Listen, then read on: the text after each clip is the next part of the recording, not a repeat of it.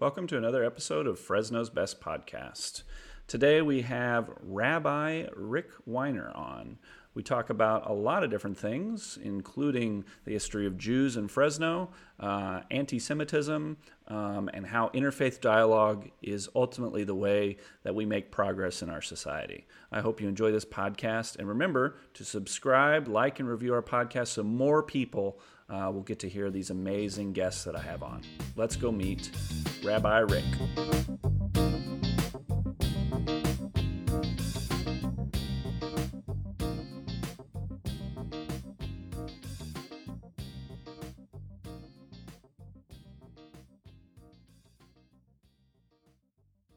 So, where do you like to eat in Fresno?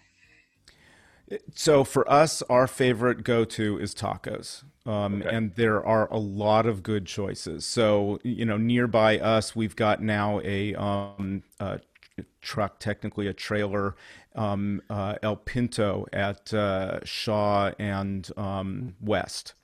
Um, that now it's not my favorite place, but the restaurants are not the ideal location at the moment. Um, right. You know, I love Tacos Tijuana and Ventura, El Mexicano and Fowler. We of course learned about these through the taco truck throwdowns at uh, at ah. at the Grizzly games, because um, I mean that's just epic for those of us who like tacos, and you can't get better tacos anywhere than in Fresno. Fresno has you know tacos that can beat the world.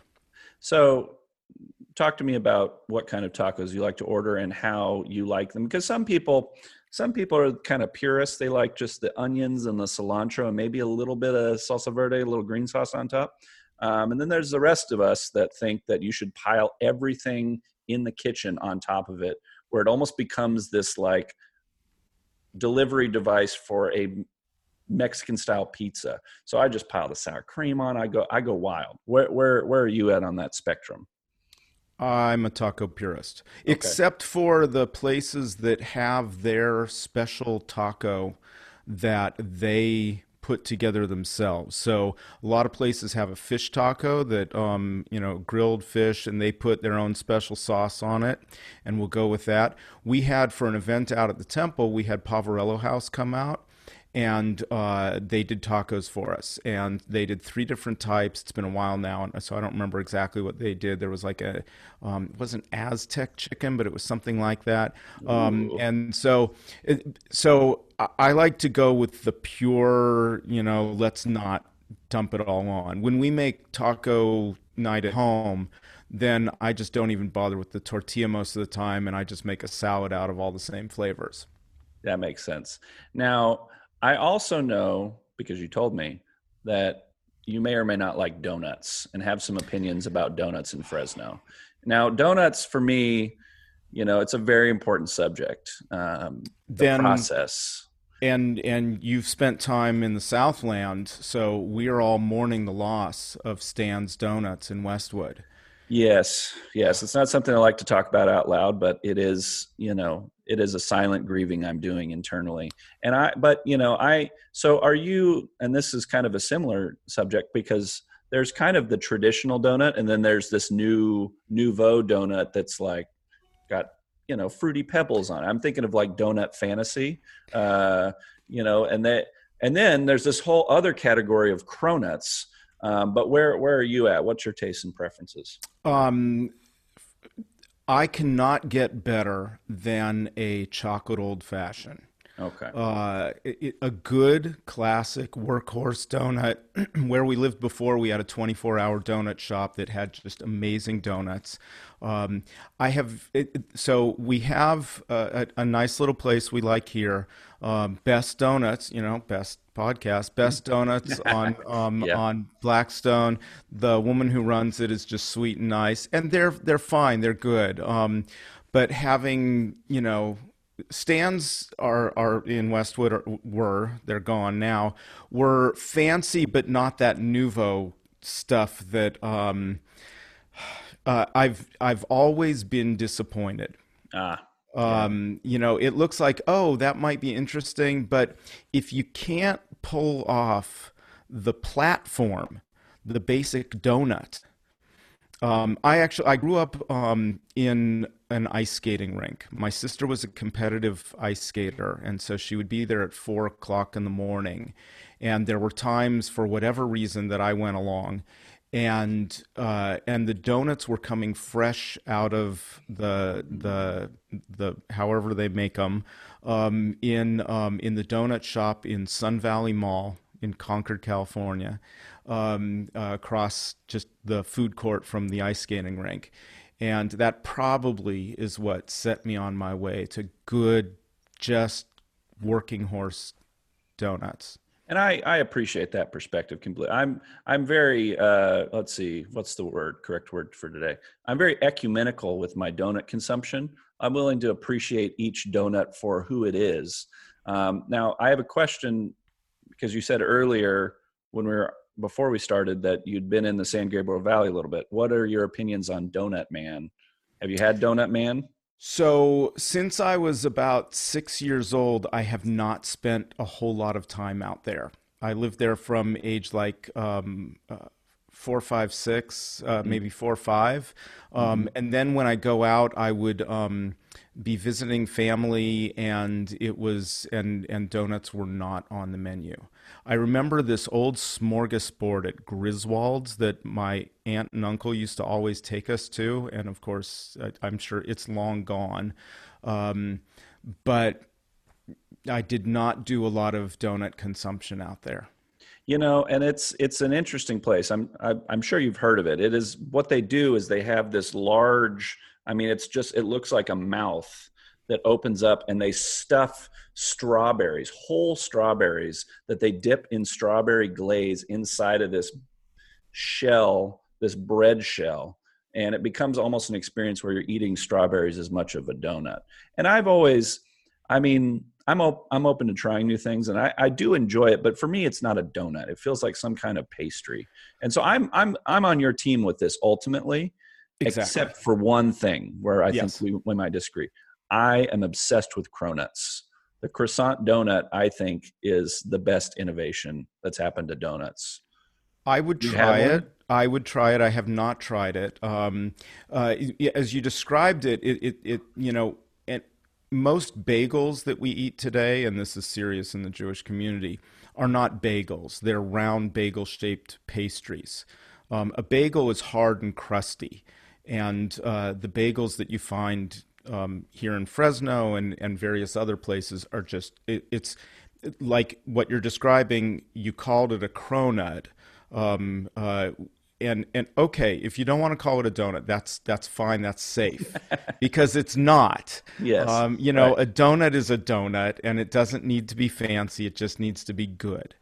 Okay, well, since you've opened up this can, uh, we're going to follow it for a second. So have I never had? I mean, because most of the the bagels I've had in my life, I mean, so I'm thinking about when I lived when I lived for a time in San Francisco. I would go to my local like little coffee bar area, and I would get a bagel with lox, and it would be relatively chewy with some cream cheese. Was I not really eating a bagel at that moment? In San Francisco, in the Bay Area, you can get bagels. Okay. Um, but it should be. Are you saying it should be crispy? It's not crispy. You you said chewy. Yeah, it's kind of chewy. Um, they're they're hard and chewy. They are not a soft experience, and and ah, okay, and that's kind of you know the history of Judaism with what we've been through for centuries. We've got a bit of a crust.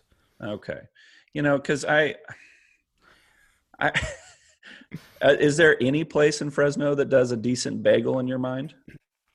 I've heard that Fresno bagels, um, and when I got there, um, I, I, went to try it one day, and I walked in in the afternoon, um, which is never the best time, but I'm not a morning person. And what was there was the non bagel bagel flavors. So a real bagel aficionado does not eat strawberry bagels and sun dried tomato bagels and that kind of stuff. No, no, no. That's just wrong. It's not a bagel. Um, there are a variety of flavors that are fair game. Me, I love pumpernickel and egg, but plain, which is known as the water bagel, um, onion, um, things like that. Those are the classic bagel flavors. But when you start putting um, avocado in it or whatever, no, no, no. I love my California cuisine because I'm born and raised in California. I don't know from New York. Um, yeah. New York Jews tell us that we don't know Judaism, and and and and I get it that there's a very particular brand of um, food, cuisine, Judaism that comes out of New York, which is very different than California Judaism. And with that, you get the classic bagels and you get deli. Um, there is no, I mean, um, to be fair to my friend uh, Reza and his family who helped develop Deli Delicious, those are nice sandwiches. But when I think deli, it's a very different experience for me. Um, back down to Los Angeles, Canter's in Fairfax, that's a deli. So you think?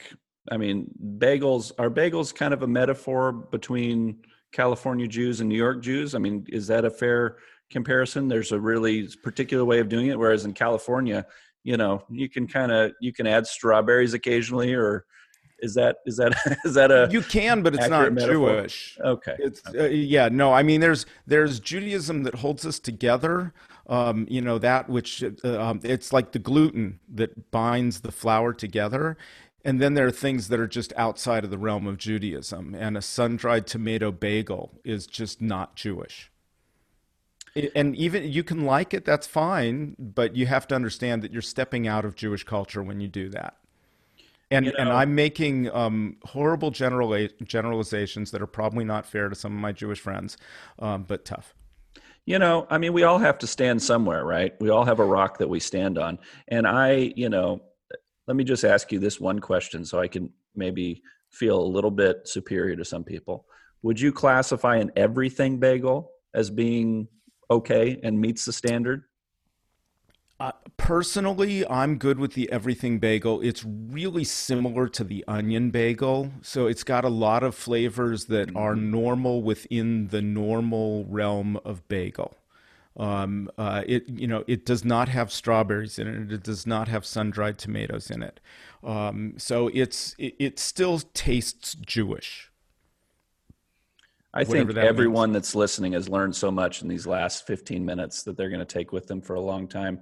Um, but you know, speaking of Bay Area bagels, um, so I'm I'm a reader of uh, of the Bible as well, and one of the themes that uh, comes up quite a bit, um, at least what my tradition is, return the Old Testament, um, is the theme of exile um, when the people were taken out of their homeland and taken somewhere else, somewhere that wasn't familiar. Um, now, I know that you were uh, you were working uh, in the Bay Area and then transplanted or relocated to uh, Fresno, which is you know we can talk about the differences and similarities. But do you personally feel like you're in a little bit of an exile? Absolutely not. Not at all. Okay. Um, tongue in cheek, uh, of course. So, tongue in cheek, of course. In in both senses. In both senses. It's interesting because. Um, uh, not really long after I, I got here, I was in another Central Valley um, Jewish community, a teeny, teeny one, where I had a connection there, and they asked me to come in and do a baby naming. And the locals from that community, where they have a teeny little congregation, um, said, How do we get someone? How do we get um, a rabbi here. And I realized that you have to have somebody who wants to be there. Um, because most people who look at Fresno um, out of the Jewish community um, do not want to be here. And in fact, that was the hardest part for me about getting the job. Fresnans, long time born and raised Fresnans, said, What is wrong with you that you would want to come here? now, right? So, mm-hmm. um, so I'm born and raised in California, but I'm not from areas where there are a lot of Jews. So, there, yes, there are a lot of Jews in the Bay Area, but when you get out to Concord, where I grew up, or Livermore, where I worked for many years, um, the the common reaction of other Jews was they have Jews there. Um, not a lot, very low percentage, but yes. And now the added thing that helps for me here in Fresno is my wife's from Los Angeles. I'm from the Bay Area. Baseball season is horrifying in our home. Uh, yes. Um, we love the Grizzlies. It's neutral territory. There you go. Um, our families will meet here in Fresno, um, so it's we are you know from north south perspective a mixed marriage. Um, and uh, so Fresno is is a wonderful place. And then as as we'll talk more, um, certain aspects of what I've found here have made it so amazing. And and uh, you know a lot has to do with my interfaith colleagues. What what do you think? I mean, to just kind of what was the what was the thing maybe that you gained in moving here, um, and what is maybe something that you lost in your transition here? Well, I lost proximity to my family, so I was yeah. very close um, uh, geographically with, uh, and and I am still very close with with my family. My parents um, live in the same home. I came home from the hospital too. Um, we moved around a little bit, but we always had that house um, and came back to it, and they're there. Uh, my sister is there. My my in laws, who I'm also very close with, are in L.A. But you know, Highway Five doesn't take long to get um, down, so it, it's not a big deal. Yes. So really, family. Um, uh, but there's there's not a whole lot else that I feel like I lost in coming here, and what I had gained was was so voluminous. Um, Fresno has serious difficulties. And for those of us who got into this work because we believe in making the world a better place, it's a lot of material to work with. Yes. Um, so the the phrase that came to me um, uh, not long after being here is, um, "There isn't a rug big enough to sweep the problems under." um, so it's you know where I lived before, I was in a pretty privileged area, and they could easily pretend that they didn't have the kinds of issues that drive people like me into social justice work, which is to me the key of religious work. Um, Fresno, um, uh, you can't hide it, and then um, I had I had really been drawn to interfaith and in the Bay Area, which is so um, in, liberal in, in a way, especially religiously liberal, that I really appreciate, I think we took it for granted. Um, mm. Oh, I have no problem talking to them, no problem talking to them, no problem talking to them. We didn't do it.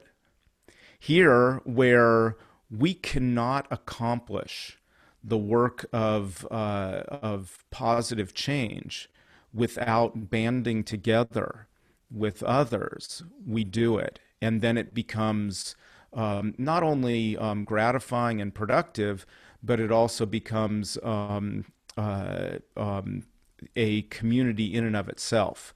Um, so uh, there's a bunch of us in the interfaith clergy who are just really close and we really enjoy each other and we also get to do productive work together.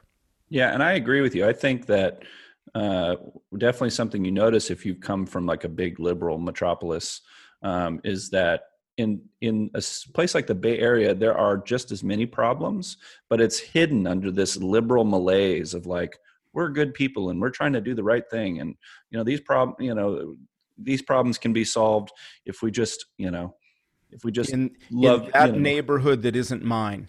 Yeah, yes, yeah, we'll exactly. help solve these problems. I don't really want it in my neighborhood.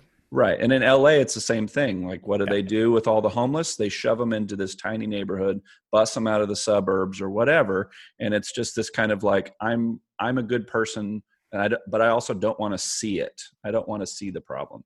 Whereas here, it's, yeah, I mean, it's just, it's in your face. It's unavoidable. It can be really brash and violent, but you at least, everyone knows it exists and acknowledges it.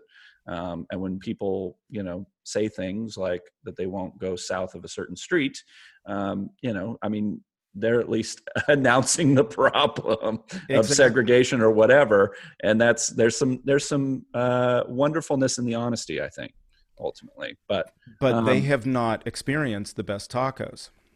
It's true. I mean, if you if you just live live in your you know local strip mall you're going to get your local strip mall's food and it's going to be fine but yeah i mean it's it, it is sad and i i think that i mean i i'm hoping that the city is taking that turn towards togetherness and seeing these different pockets as like these are cool places that are part of my city that I'm excited about. Exactly. Um, so let's talk about the city for a little bit. Um, I know just in familiarizing myself a little bit with the history of Fresno, Jews have been here for a long time, um, yes. since since nearly the beginning, if not the beginning. Since the um, beginning and before, slightly so, before. So can because um, I assume most of my listeners don't really know the Jewish history of Fresno. Can you kind of give us a little bit of a uh, an overview of uh, what you understand the history and the role of Jews in this community? What what makes it easy to um, to outline is that it absolutely unquestionably follows the classic pattern of um, Jewish pioneering. Uh, and so, you know, we began, Fresno began as a railroad stop. Uh, and there was um, uh, it was primarily agricultural at that point. Um, but whenever you pioneer, um, and especially in California, now this was not a gold rush territory, but whatever you do, um, you need uh, supplies. And, you know, young Jews tried their hand at Gold Rush and all those things as well, and they lost their shirt just like everybody else. Mm-hmm. But this guy up in the Bay Area realized that um, everybody who um, loses their shirt or their pants, in his case, um, needs another pair. And they, they want a pair of pants that is going to be um, rugged and hardy. And so he, you know, put um, canvas denim together, riveted the um, the pockets, and um, Levi Strauss um, began um, a, a, a, dynasty. Um, and in fact, some of the earliest Jews in Fresno had been with the Levi Strauss Company. So when people are pioneering, um, they need supplies, mercantilism. Um, and so a lot of the earliest Jews uh, were here as part of mercantilism. Um, they, they would have you know the shops that supplied whatever you need and we've been doing that for centuries and centuries in europe before this um, uh, it, it, it helps to have when you're in trade. It helps to have an international language, and so being able to communicate across countries um, when you're when you're sailing around the world and picking up supplies and things like that helps. Um, it was risky, um, and and and one of the reasons we were in pioneering areas is because uh, Jews um, uh, were commonly barred from traditional ways of making a living. Um, in Europe, they couldn't own land um, for much of European history. Um, in America, if you wanted to get into certain trade schools, doctor, lawyer, all of those kinds of things, there were quotas or we were just outright not allowed. And so, um, being um, uh, funneling into riskier um, ventures or the traditional mercantilism um, were just kind of part of what it was. So early on in Fresno, there were a lot of Jewish merchants, um, and, and and today I know some of their descendants. They are here. Um, we did have eventually, as as there were more Jewish doctors and lawyers, there have been um, those here for a long time shortly after I got here, I started burying old doctors. They were dying off at that point. I remember um, Ted Steinberg, I think, was 103 or four, and and he was one of the this whole group who every time I interviewed the family to hear about them, they would talk about how their family got frustrated, long hours, and they didn't charge people. People who couldn't afford it, they just didn't charge them um, that's what they did. Um, and you know that's what you do in pioneering areas. You take care of people, and it doesn't matter if they can pay you or not. And I've heard that story over and over. Um, and so we were part of the pioneering um, of California in general, and also very much of Fresno. Okay, so it, it sounds like it started kind of with a, a merchant class and move to more of a professional class in Fresno? Would you say that's kind of the narrative? And has the has the population of Jews in Fresno has it stayed pretty static, or has it increased? Are there certain periods that you're familiar with? Uh, it would always be considered a pretty small Jewish community low density, um, not a lot. And with the university, we um, we added a bunch of like uh, professionals who are professors and such. So with the medical establishment, so in the last 50 years or so, you you have a lot more Jewish doctors, you have a lot more Jewish professors, um, and so there's that. But a lot is not a lot. Um, uh, this, it, when it comes to Jewish congregations, the Reform Synagogue here, which is where I work, is the largest um, of the Jewish communities here in Fresno. We have a teeny little conservative congregation. We have a teeny little ultra Orthodox congregation. But even the Reform, which is the big one for the region, um, is considered a small congregation as far as American congregations go. So, and, what what would you say the kind of I don't know, just based on your hunch, what is the percentage of Jews that are practicing um, in Fresno relative to ones that don't? I mean, do you get a sense that there is a population outside of your community that's absolutely uh, and yeah. always wherever you go? Yeah, yeah. Um, the smaller the town, generally the higher affiliation rate. Um, so when I was a student rabbi flying off to these teeny little um, communities where you had 50 families in the congregation, you would have probably 50 families who were not. Um, here in Fresno, we have about 300 families in our congregation.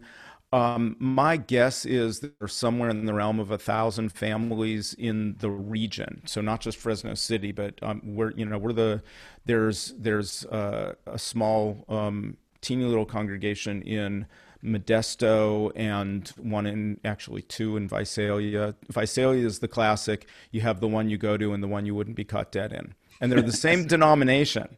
Um, uh, I'm not sure if the second one is still around, but yeah.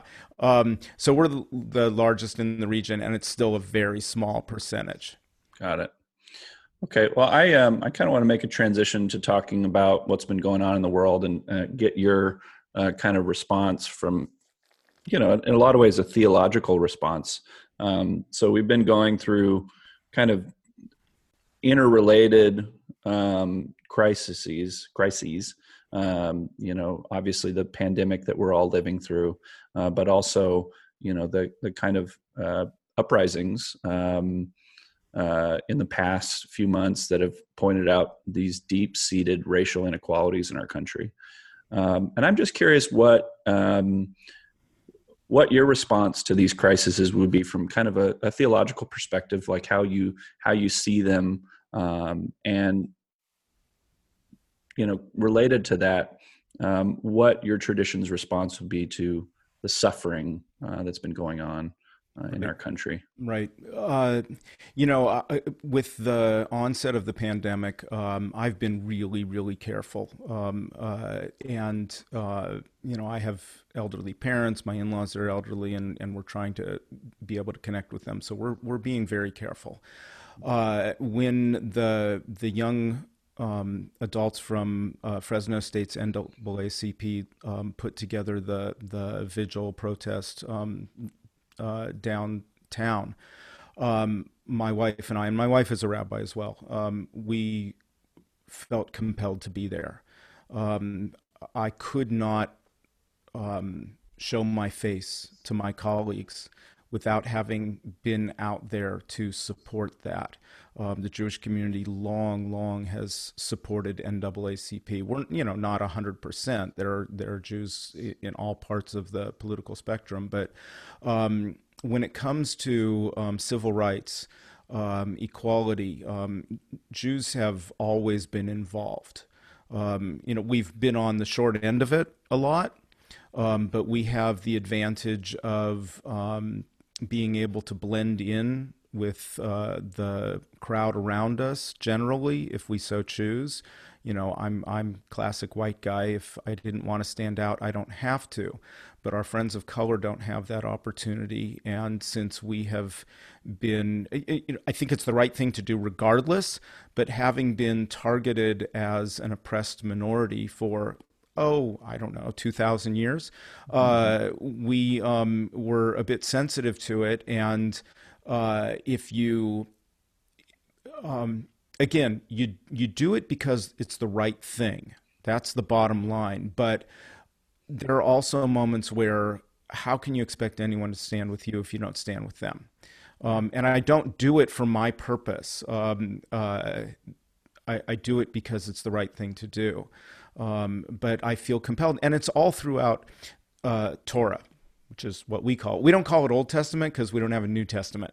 So Hebrew right. Bible, Torah, um, you know, and I respect and appreciate the um, the holy books of all traditions, especially when we focus most heavily on the things that bring us together and the things that um, improve our world. Um, and you know, I know every tradition has problematic. Um, uh, pieces and roots and things that are written. And there just isn't enough time to do everything. So if I simply spend time on the positive and productive, it fills my time. Um, and and I, I'm not attached so much to the negative parts of tradition, whether it's mine or somebody else's tradition. If they're willing to look past the negative parts of their tradition, I'm certainly willing to look past theirs as well as mine, and let's move forward together. Yeah, I I agree completely. I think we've spent we've spent quite a few years focused on the negative. you know, there's been a there's been a lot of a lot of work. I mean, I can only speak from my tradition. Um, Christians have spent a long time working on these quote apologetics, you know, which is their you know the the defense of their faith. And I think um, I think other people's humanity often gets lost in that. Um, and you know obviously the the deep relationship that my tradition has with yours you know sharing books um, is something that needs to be acknowledged. And, uh, absolutely and so i yeah i, I completely agree. And i i think um, to come back to the the suffering point for a moment i think that our scriptures have so much to say um, and a lot of a lot of christians focus on you know obviously the new testament themes of uh, crucifixion in trying to understand suffering but is there is there specific uh, places in the hebrew bible that you would point to as places for a better understanding of of suffering I mean, I'm, uh, Job comes to mind, but you know, I'm sure there's lots of. And places. and we never spend time on Job. The okay. term suffering, I'll tell you, you know, it's not something I hear so much in the Jewish context. And, and I think, again, because we've suffered for centuries and centuries, um, the way from the Romans to the alt right, but we don't have to go there. Uh, right, and so um, so when I hear suffering, when I hear the term suffering, I usually assume I'm not in a Jewish context anymore. Okay. Um, you know, it's like okay, get over it. Um, and and I and I don't mean to belittle the the horrors and suffering, but you know, I have I have books on how the Jewish community perpetuated humor in the horrors of the Holocaust. Um, so I, I, think our sense of humor has helped as a coping mechanism. Yeah. Um, uh, and so, yeah, we're going to suffer. It's what we do. You know, the the guilt between um, the it, and it oh shoot, it happened just again. Um, we've been watching during um, uh, during pandemic. There's this Jewish geography Zoom racing it's this thing where the six degrees of separation you put they've got they'll they'll pull two Jews onto the screen and then how long it takes for them to find this they call them the chosen one who then they have to um, connect with and like okay who can you, and and it was hysterical because the episode we just saw somebody's mother knew the person which is already you're getting cliche um, but the mother comes on and um, and there's no light on her camera and we immediately go to if you remember the old light bulb jokes. The yeah. original light bulb joke, the very first one was how many Jewish mothers does it take to screw in a light bulb? It's okay. I'll sit know. in the dark.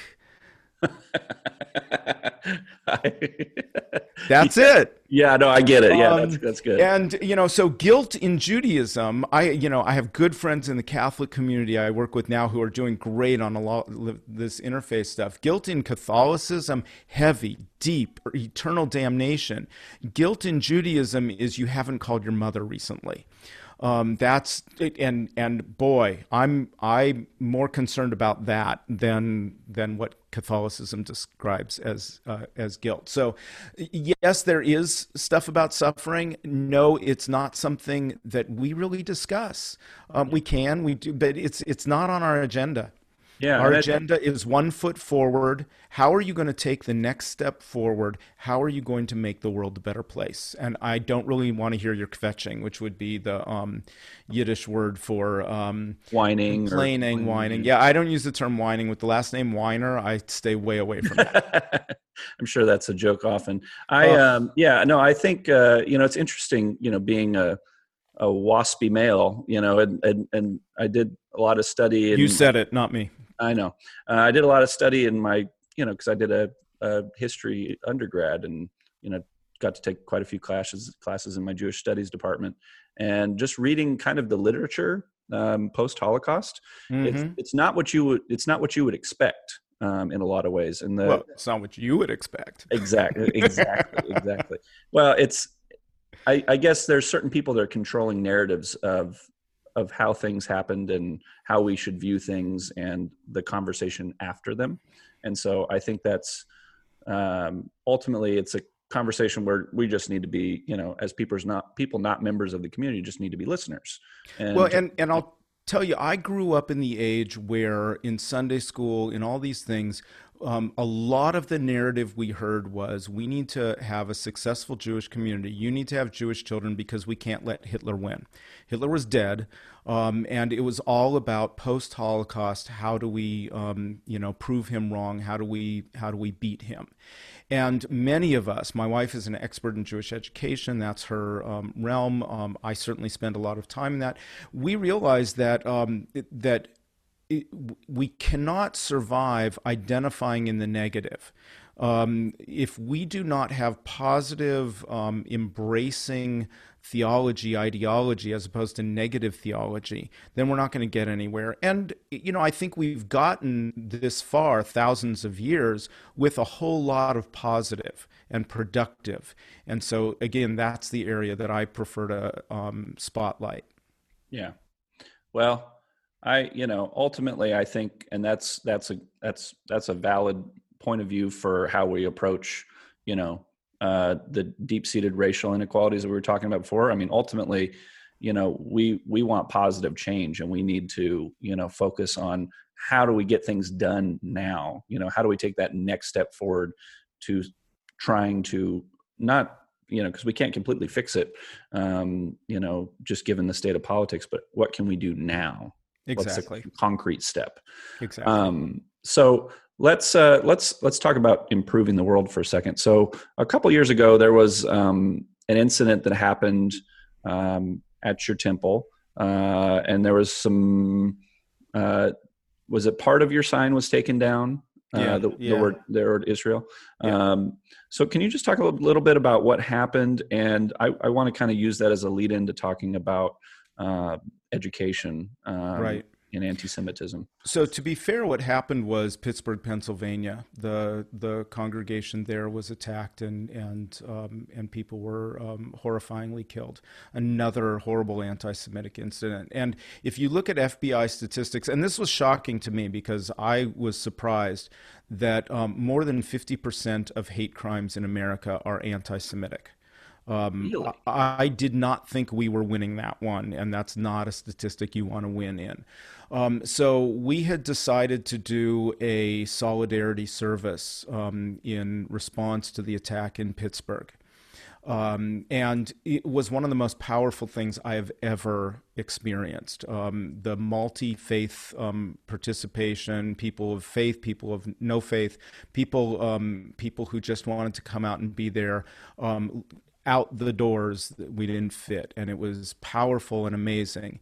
And later that evening was when someone ripped the word israel off of our sign. Um, and you know it, I, I, think that's a small um, uh, um, gutless thing to do. Um, uh, but the the response was as I would expect from the community here, I- immense. You know, we had already had this huge response in in in reacting to what went on in Pittsburgh, where all the people came out, and then just as many people um, showed support and were with us um, through the the investigation of this, and and ultimately. Um, uh, they never caught anyone, which is fine. Um, but uh, uh, but there was there was continual support, and it's part of you know we stand with each other because um, when when the Black Lives Matter um, uh, um, not revolt uprising those seem negative when when the outpouring of support and and for black lives matter happened recently I was feeling a little self conscious when I was reaching out to one of my black pastor buddies. Um, and his response was, um, No, you're always there. The ones that bothered them were the ones who never called before. Um, so, you know, I've got my, my pastor and uh, imam and, and other religious buddies who we've all been working together.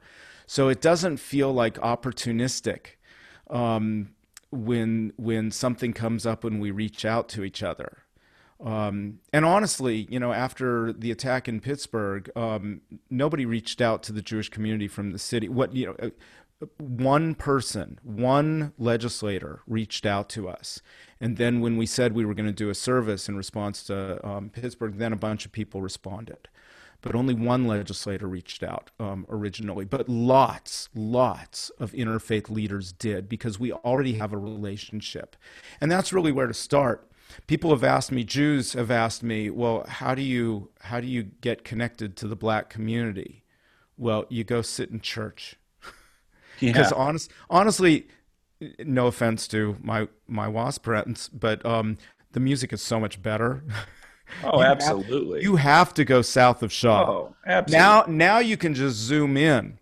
So this Sunday, when you know, in the wake of of um, the icon John Lewis's death, yeah. um, I wanted to be in church. So I went to church. I went to Westside Church of God, where Pastor Binion is. First of all, just listening to his voice Oh my God, he, you know, I love listening to his voice. And then I go to Saint Rest, where my brother, um, Pastor DJ Criner, um, is the pastor, and uh, and and I just like to be with them. Now, the theological message is different, but the but what we're working for is the same. The way I think about it is. Um, the message may be different, but the heart of the message is the same. Yeah. Well, so um, we you ended so positively. I don't. I, I feel bad going back to anti-Semitism, but I'm going to go there because I'm I'm like a bulldog for what I want. Um, so, do I mean do you see that? Because uh, I mean we're all taught in school about the Holocaust and Nazis, and but that's kind of it. I, I almost feel like it's treated in some ways in history classrooms as kind of like. A, a sudden blip in history versus something that is a continuous pattern of right. very targeted violence. Um, I mean, we don't, you know, kids don't leave history classrooms with the word pogrom in their dictionary. Um, and that's just, you know, I don't know if that's an anti Semitic thing within the curriculum, but I feel like people don't really understand in a lot of ways. So do you think it's an education problem or do you think it's something else? yes, yes, and how much time do you have? You know, because at the same time here in California, you know, I grew up doing the mission projects, um, and now we realize, oh, dang, um, a whole population of an indigenous people have been wiped out, their culture destroyed. Mm-hmm. Um, so the native people of of this land we call America um, have been dumped on. Um, the African American community has not had their story properly told. Um, and yeah, the Jewish community is part of that as well. And here in, in Fresno, add to that like the attacks on the, um, the Sikh community and the Muslim community and the people who attack. Um, one group thinking it's another group because they are just so ignorant. I'm censoring my language as we talk. Um, uh, um, so I, I, I, with the limited time we have available. I realize I dropped a nuclear bomb. You know, no, no, no, and it, I'm talking about the education system. Yeah, yeah. With the limited time we have available in the education system, how do we um, effectively uh, get past hate? One of the things that I really love doing, and we do this a lot, um, whenever we have the opportunity, um, is either school groups will come to the temple. Um, where I'll speak to them, or I will go to schools. Um, I go to Fresno State and lecture, um, Fresno Pacific. I've been to high schools and elementary schools and whatever. I will go. Um, uh, I have not yet been to a middle school. Is that you teach in a middle school? I teach in a middle school. Yeah. Now, particularly, I'm part of a group of of um, uh, clergy who believe very heavily in church state separation. So, whenever we are in the school system, it's very important to us. We don't ever preach. We are not ever trying to um, uh, convince someone that we have the right way. And I don't actually believe that. That's not my belief that I have the right way and it makes somebody else's way wrong. Um, so I'm very careful to educate about religion and specifically mine, but I have a religious studies degree. And so I, I'm, I'm pretty well versed in a lot of um, um how religion works and other religions. Um, and so it's a start. But the first thing I want to do is show them what they think a Jew or a rabbi is or looks like is not what they were expecting. And again, growing up in California, uh, we had the image of Jew. You know, you go see Fiddler on the Roof. Oh my God, that's not me. You see a Woody Allen movie, which we don't want to watch for a whole lot of reasons now. yeah. Um, uh, um, and you realize that's not me.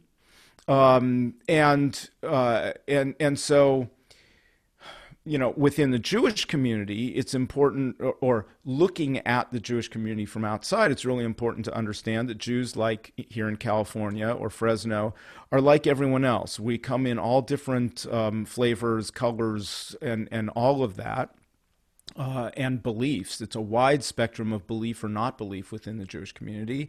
And, and if I can judge that for myself, if I can look at the Jewish community and say we are all over the map, then I ought to um, then connect that to any other community. So when I meet someone from another cultural or religious community, um, I, I, hope that um, I can translate that they're all different as well and you cannot never categorize or generalize. So in in yes, it's an education thing partly, but it's also a getting to know people because when you um, I can talk about it, but then you know you've had my good friend Reza on, and people are shocked when they see us together, especially with our third brother, Pastor um, Criner, who is big and black um, and beautiful and uh, and the three of us. Um, I, I, one of the most powerful images I've experienced in my life, not only from that service that um, I know Reza spoke about when I asked them to hold the Torah scroll, but before that, months before that, I don't remember the time relation, but you know, we were working on some project, marching through the Capitol Rotunda in Sacramento, the three of us, arm in arm, singing This Little Light of Mine, reverberating through the rotunda. Wow. I mean, growing up, my image of religion, fortunately, was um, Rabbi Abraham Joshua Heschel, a great theologian, marching with Dr. King. And I errantly thought, like a lot of white people, that the civil rights marching days were over. And yeah, I wanted to be in religious leadership. That was an image to me. That was an iconic image, but it was the opportunities for that were gone. Oh my God, were we wrong? Yeah. Uh, the black community knew we were not wrong because they knew that the promissory note was never delivered.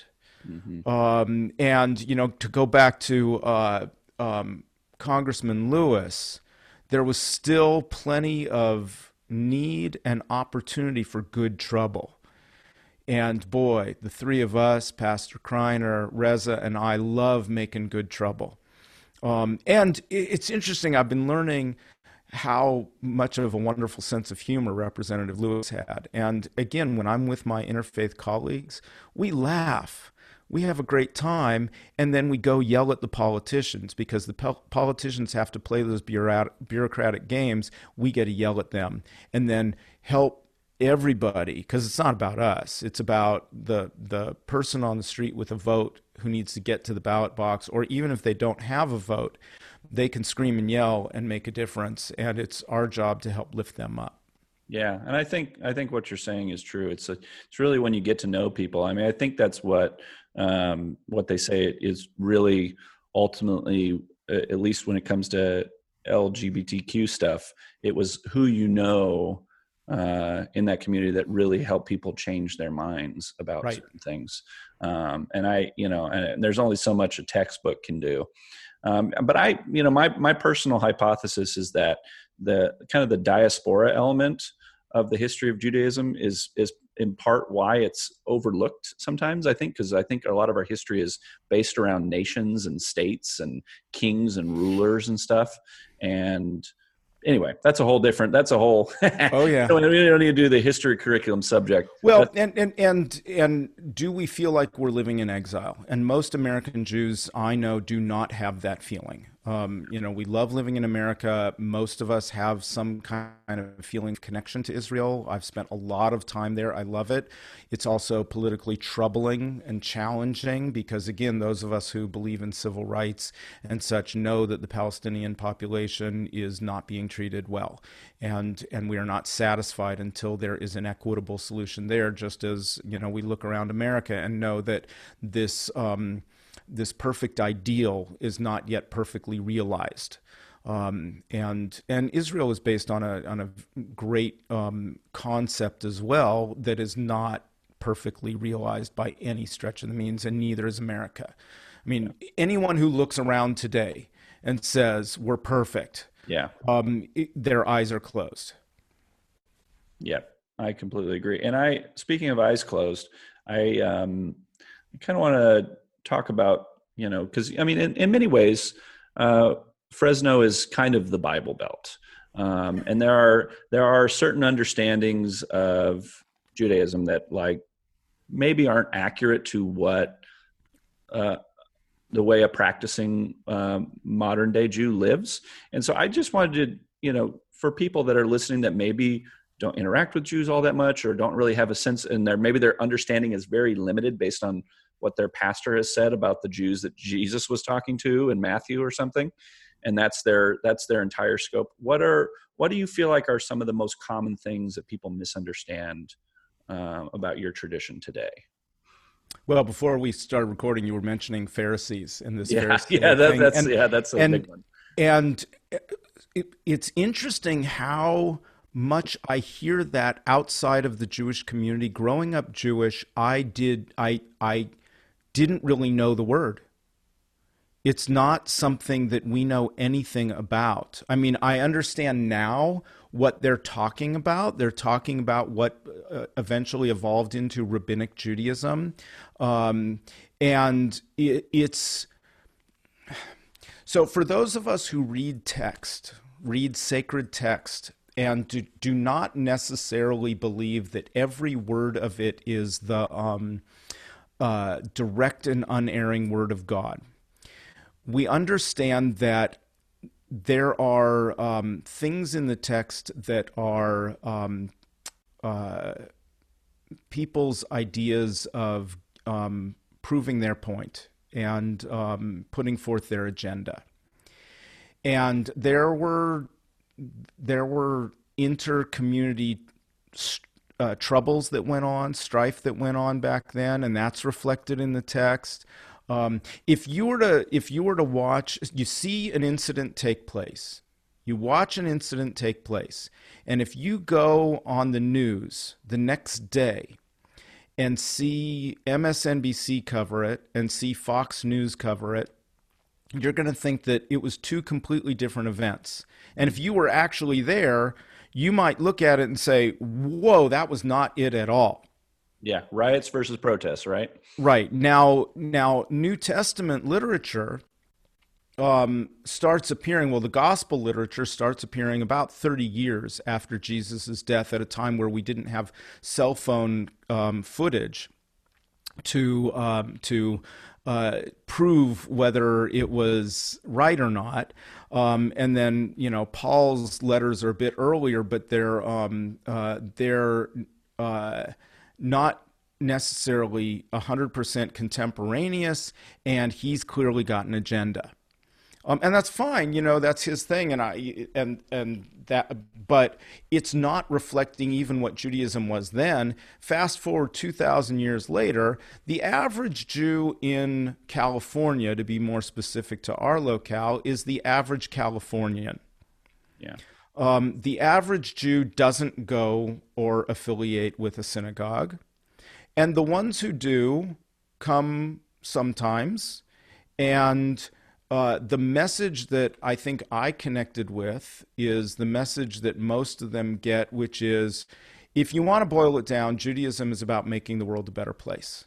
Um, and in fact, um, uh, we have all these rabbinic statements uh, about if if you only have you know one piece of Torah, it, you take the pieces about making the world a better place. Um, I, I listened to the episode with Reza, and he quoted um, me quoting um, text uh, uh, about um, uh, it was Rabbi Hillel who said, "What is hateful to you, do not do to another," which is the inverse of the um, of the golden rule. Yeah. Um, when you think about what so to to to I'm I'm picking up his thread of that conversation from however many weeks ago and taking it a step further. Um, there are people who, so from a religious standpoint, some people say, well, my tradition is beautiful and I want to share it with you. Um, it, so I love it and I love you, so I want to, I want to share that love with you. Mm-hmm. Oh, no, no, thank you. Um, you know, if I were to try to convince you that my religion is right, would you love that or would you hate that? That's um, fair okay, so what is hateful to you, do not do to another. Uh, you know, I'm happy to learn about your religion, but if you think that I need it, I'm probably not happy to learn about it from you. Um, I will learn about it from my many, many interfaith colleagues who we just have fun sitting, eating together, and uh, and learning from each other. Um, oh, what do you do? Oh, you guys. Oh, you know that's similar to what we do, uh, and and then we just eat yeah. and laugh and have fun. Uh, yeah. Well, yeah, and I I um, I brought it up just just in part because I think you know it's going back to the anti-Semitism conversation we had, um, and you know the you know the message that a lot of Christians in the Bible Belt we live in receive is is something that's just not is just not related in a lot of ways to uh, what is today. And I think I think, and this is kind of where I wanted to end up, but we can jump there now. Um, so beyond beyond the uh, Hebrew Bible, what are some places or some reading or some resources uh, for people that are trying to learn about another tradition? Um, I mean, obviously, the the best possible situation is to participate in interfaith uh, dialogue or activities or events or whatever it might be. But are, are there some resources that you would recommend for you know someone that's listening to this that just really hasn't thought about it because there's you know right right they're not, they're not, Jewish people in front of them in Fresno all that often. So there's there's um, actually one resource that, that I, it just came up for another reason um, that is useful for religion in general, um, including Judaism. It's called "How to Be a Perfect Stranger." Um, a guide to etiquette in other people's religious ceremonies. So you've been invited to a bar mitzvah, or you've been invited to a Sikh wedding, or um, a religious ritual in a christening, or something like that. And it's got a chapter uh, on a couple dozen different religions. And a basic of this is what they believe, this is an appropriate greeting, this is um, uh, what traditional gifts are, um, this is what to expect um, and it's really cool. Um, beyond that, I mean, there there's stuff all over the place, and of course now you have the web. Um, Reform Judaism is the, the major denomination that I'm involved in. It's the most um, populous in America. Um, and it's the most liberal of the major branches religiously. I'm, I'm not getting into the political questions. There may or may not be a correlation. I'm not going there. But yeah. religiously, the most liberal. And so you have, uh, I think it's under like reformjudaism.org now, yeah. um, which uh, has all sorts of questions. I'm developing for our website, but I haven't gotten it yet. Um, the I get questions from college students um, when they have their assignment to go to something they're not used to, and I've been cataloging them, and I'm going to be putting them up on our website. Stay tuned; I haven't done it yet. Um, and kind so of the FAQs the, of Judaism, a little bit. Well, extensive because these are yeah. college level questions. You know yeah, what yeah. they believe, what you're going to see in the synagogue, and all that kind of stuff. Um, I've been working on uh, developing our YouTube page and, of course, our Facebook page where our services are. And yeah, the services look different than a Christian service um, uh, there's a lot of Hebrew going on, which honestly, most of the Jewish community does not understand the Hebrew. People come as guests and they're like, oh my God, it's all in Hebrew. Well, yeah, and the Jewish guy next to you doesn't understand it either. But if you look at the translation in the book, um, you'll see what it means. Um, yes. Yeah. And it's, it is, I will admit, you know, as someone, so I went to seminary and I studied Greek and Hebrew to read uh, the Hebrew Bible and the New Testament it is hard. It is it is not something to take lightly or it's not something that you take a three unit course on and you're like okay i can do this. Uh, at least what i was reading in the hebrew bible uh, some parts of it felt like caveman speak to me and i was like i you know i just i i felt like i needed years to be conversant. And that's maybe different than modern hebrew but it, it is it is no small challenge in some ways, biblical Hebrew is easier because um, it has because of that caveman element. Uh, well, it, it has a limited lexicon. There just aren't that many words. Right, right. Um, and and its construction is not that difficult.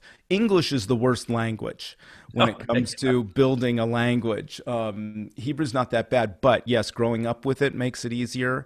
Um, and it's a completely new language family to us. So when I started started studying Arabic because I wanted to learn that, um, uh, it was much easier because it's a sister language. Yeah, Semitic language, right? Is the is the word yeah. for it? Yeah. Um, so I would recommend everybody. I mean, you know, if, if you're curious, they can just tune into your uh, Zoom uh, your Zoom the link. Zoom for, is harder to get into. Um, not the, uh, but like the live or the live. I send feed. it to Facebook Live, Temple okay. Beth Israel Facebook Live, and actually the services for the last however many months are all on our page. Okay. So you can just pull up one. Um, yeah, and go back to shoot. What was it? Um, it was just a few weeks in. I got my good friend, who is one of the most popular singer songwriters in um, contemporary Judaism. Dan Nichols did a service with me from his home in in North Carolina, and that's just fun and cool and wonderful. Yes, please go watch that. Thank you for talking to me today, and I, I um, you know i i've had my mind change about a lot of things and not to be superficial or anything but i'm still coming back to the whole bagel conversation. I can't help it. I just you know it's it's been a uh, you know there's you know i forget the name of the book but what the uh, there was this book about like scientific resolutions and how they change your paradigm and like i'm having some paradigm shifting going on which is always what you hope for from a good conversation so Perfect. i appreciate it um, thanks for coming on. All right, that was our show. It was awesome to get to hang out with Rick. Uh, he had a lot of insights that I think um, could really help to improve our community um, and build bridges uh, amongst people that maybe don't always understand each other. Um, as always, give us a rating and review. It really helps us to uh, share our podcast further and allow ourselves to reach a bigger audience. Um, and until next time, have a safe week.